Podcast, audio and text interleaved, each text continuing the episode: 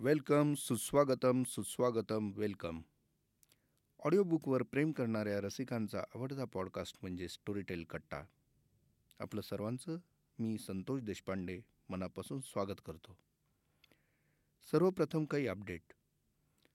सुहास शिरवळकर आपल्या सर्वांचे आवडते लेखक त्यांची अत्यंत गाजलेली कादंबरी म्हणजे रूपमती.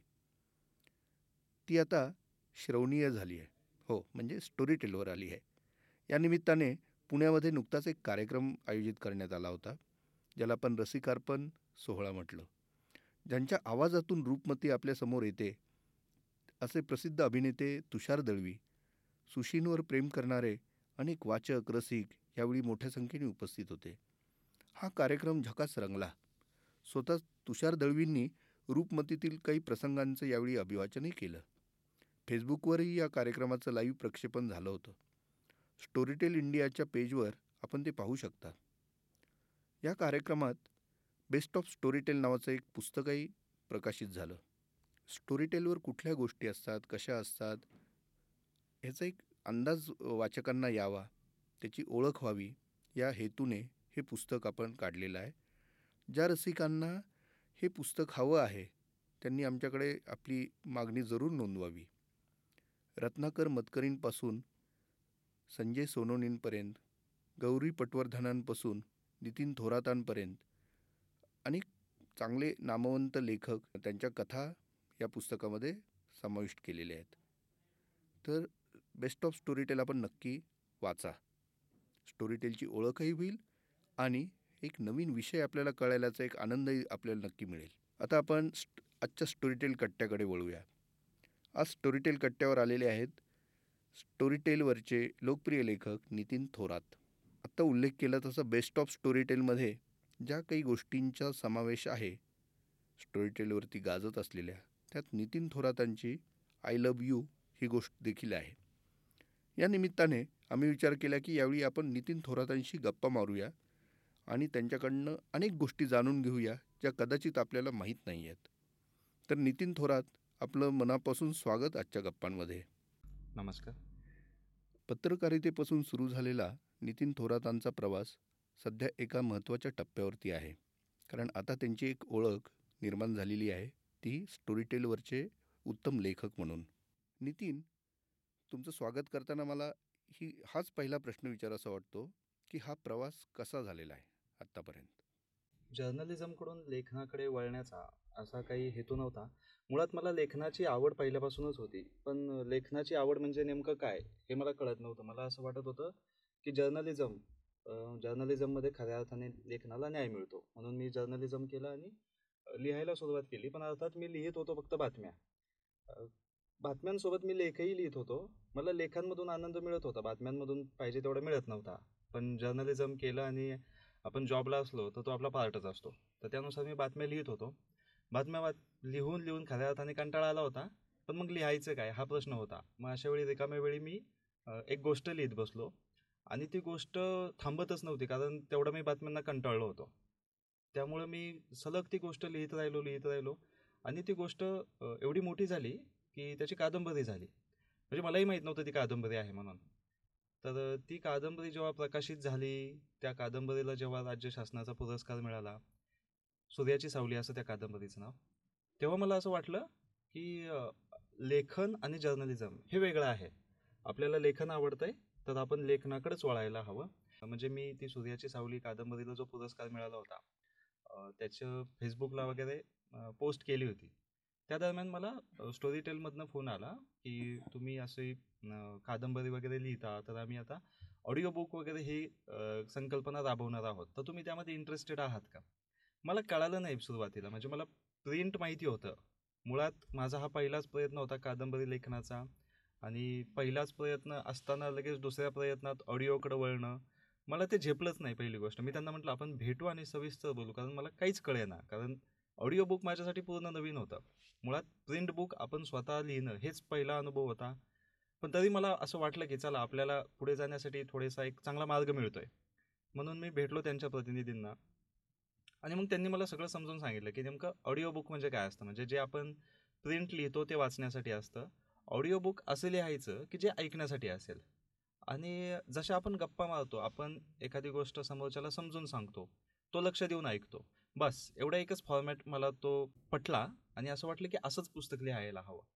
आणि मग मी त्यांना एक कन्सेप्ट दिली.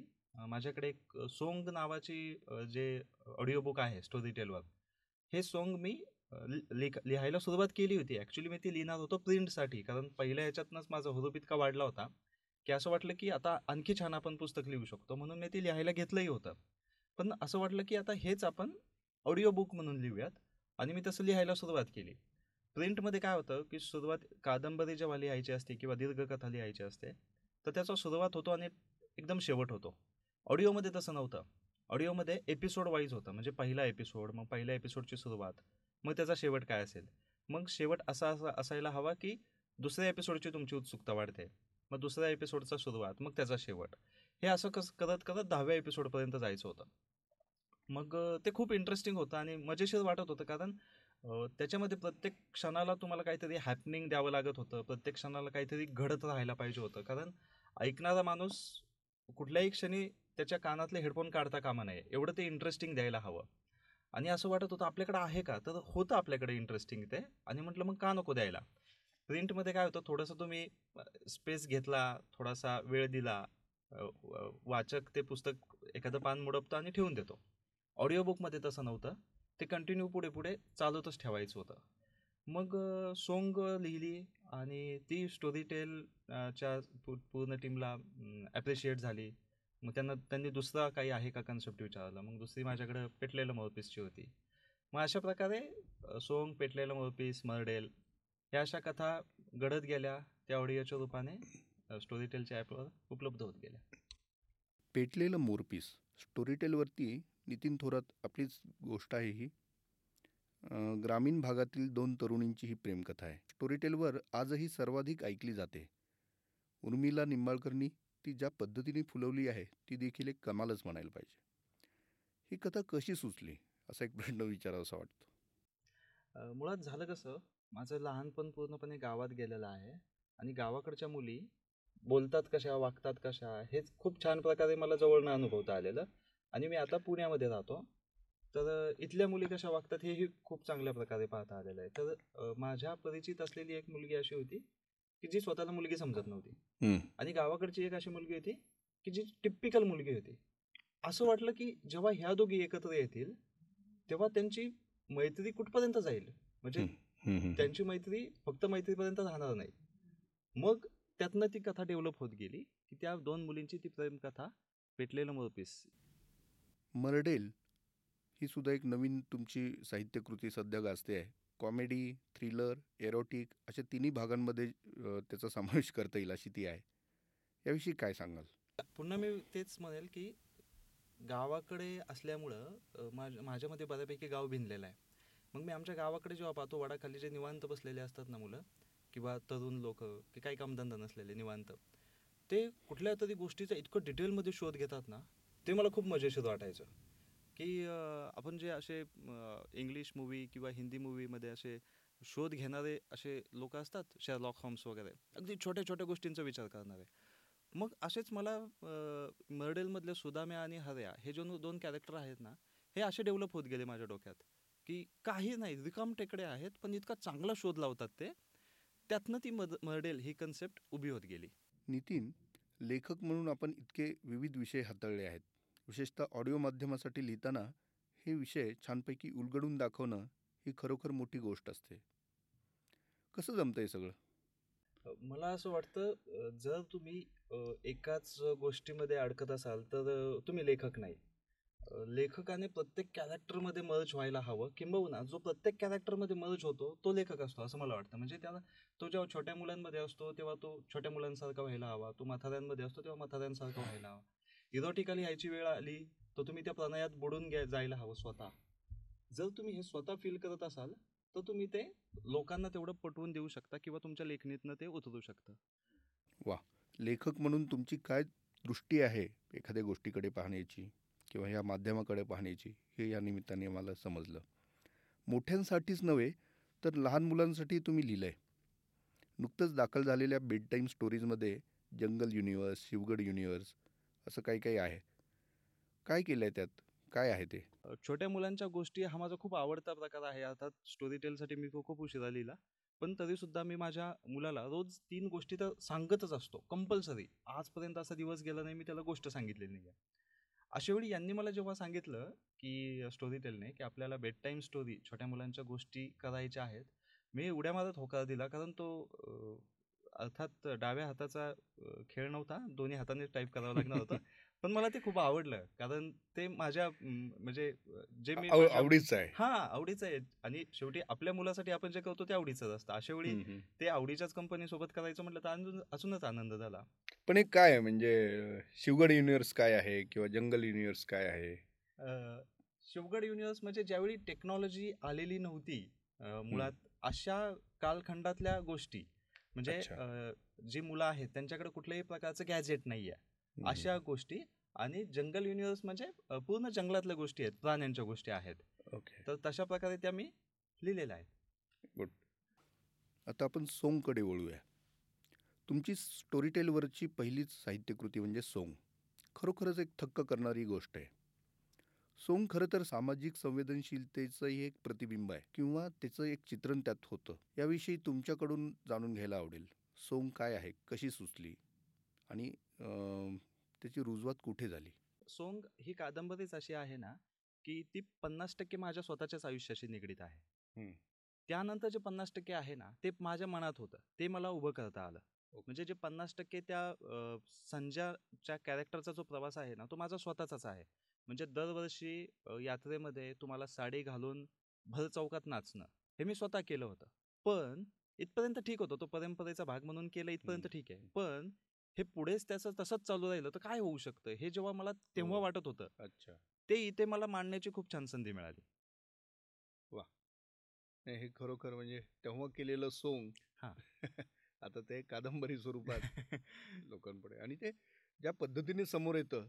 ते खरोखरच वेगळा अनुभव देणार आहे. म्हणजे ऐक ऐकतानाही त्याचा एक वेगळा अनुभव मिळतो. हा कारण मी जेव्हा साडी घालायचो.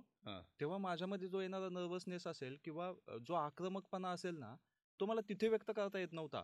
कारण तो आमच्या संस्कृतीचा तो गावाच्या परंपरेचा भाग होता. तो व्यक्त करणं कुठं? मग ते कागदावर व्यक्त करावं लागला मला. तो इथे. झाला. आता ते सॉंग वगैरे आता आता ठीक आहे. आता मी एन्जॉय करतो. पण त्यावेळी मी अशा वयात होतो की. त्यावेळी मला एखादी मुलगी आवडतीये त्या मुलीसमोर मी साडी घालून जातोय. हे खूप भयानक होतं. बापरे. त्यावेळी होणारी जी उलघाल होती ती मला आत्ता मांडता येते. सोंगसारखं म्हणायला गेलं तर गंभीर विषय हाताळणारा लेखक आय लव यू सारखा अत्यंत असा एक तरल आणि ज्याला कॉमेडी आपण म्हणूया तिकडे पण झुकणारा तो विषय आहे. तो पण लिहू शकतो. स्टोरीटेलवर सध्या आय लव यू ही पण खूप गाजते आहे. आणि बेस्ट ऑफ स्टोरीटेल या पुस आपल्या पुस्तकात त्याचा समावेश झाला आहे काय आहे आय लव यू काय प्रकरण आहे?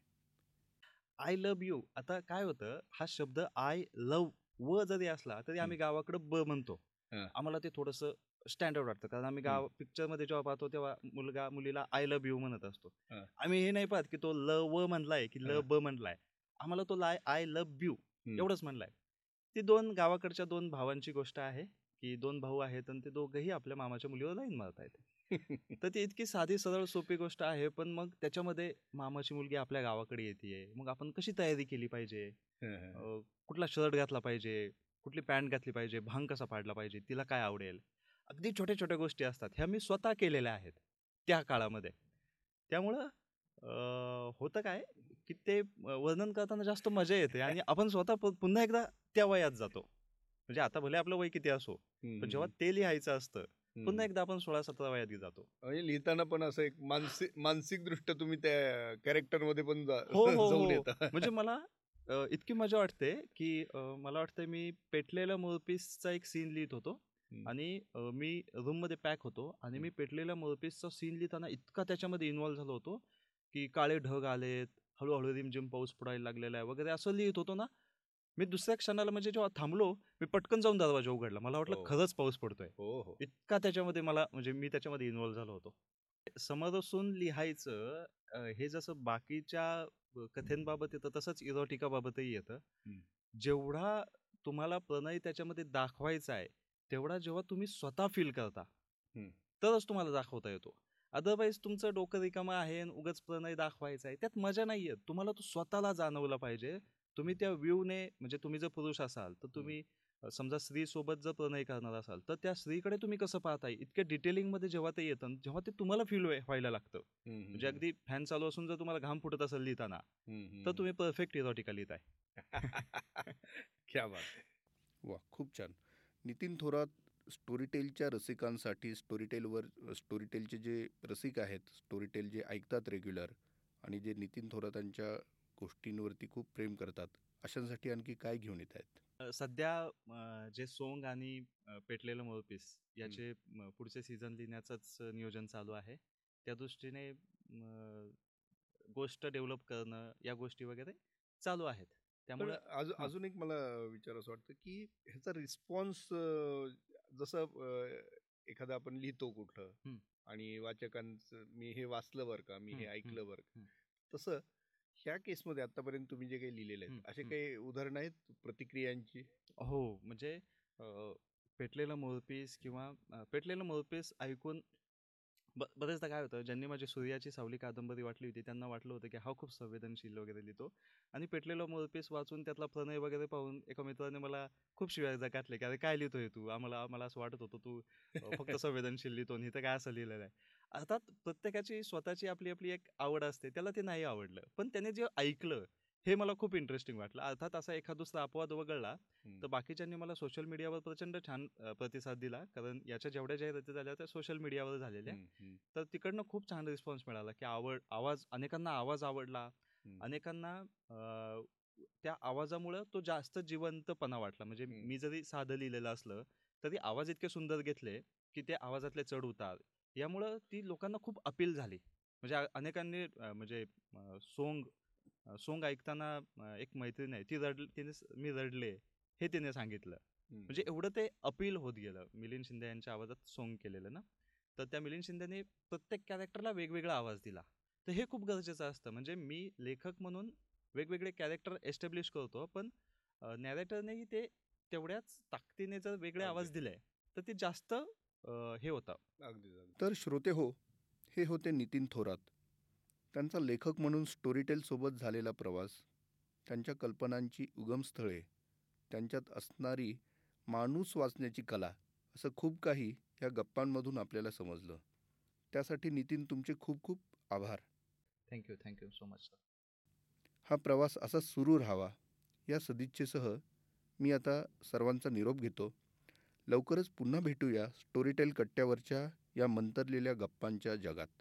तोपर्यंत स्टे ट्यून विथ स्टोरीटेल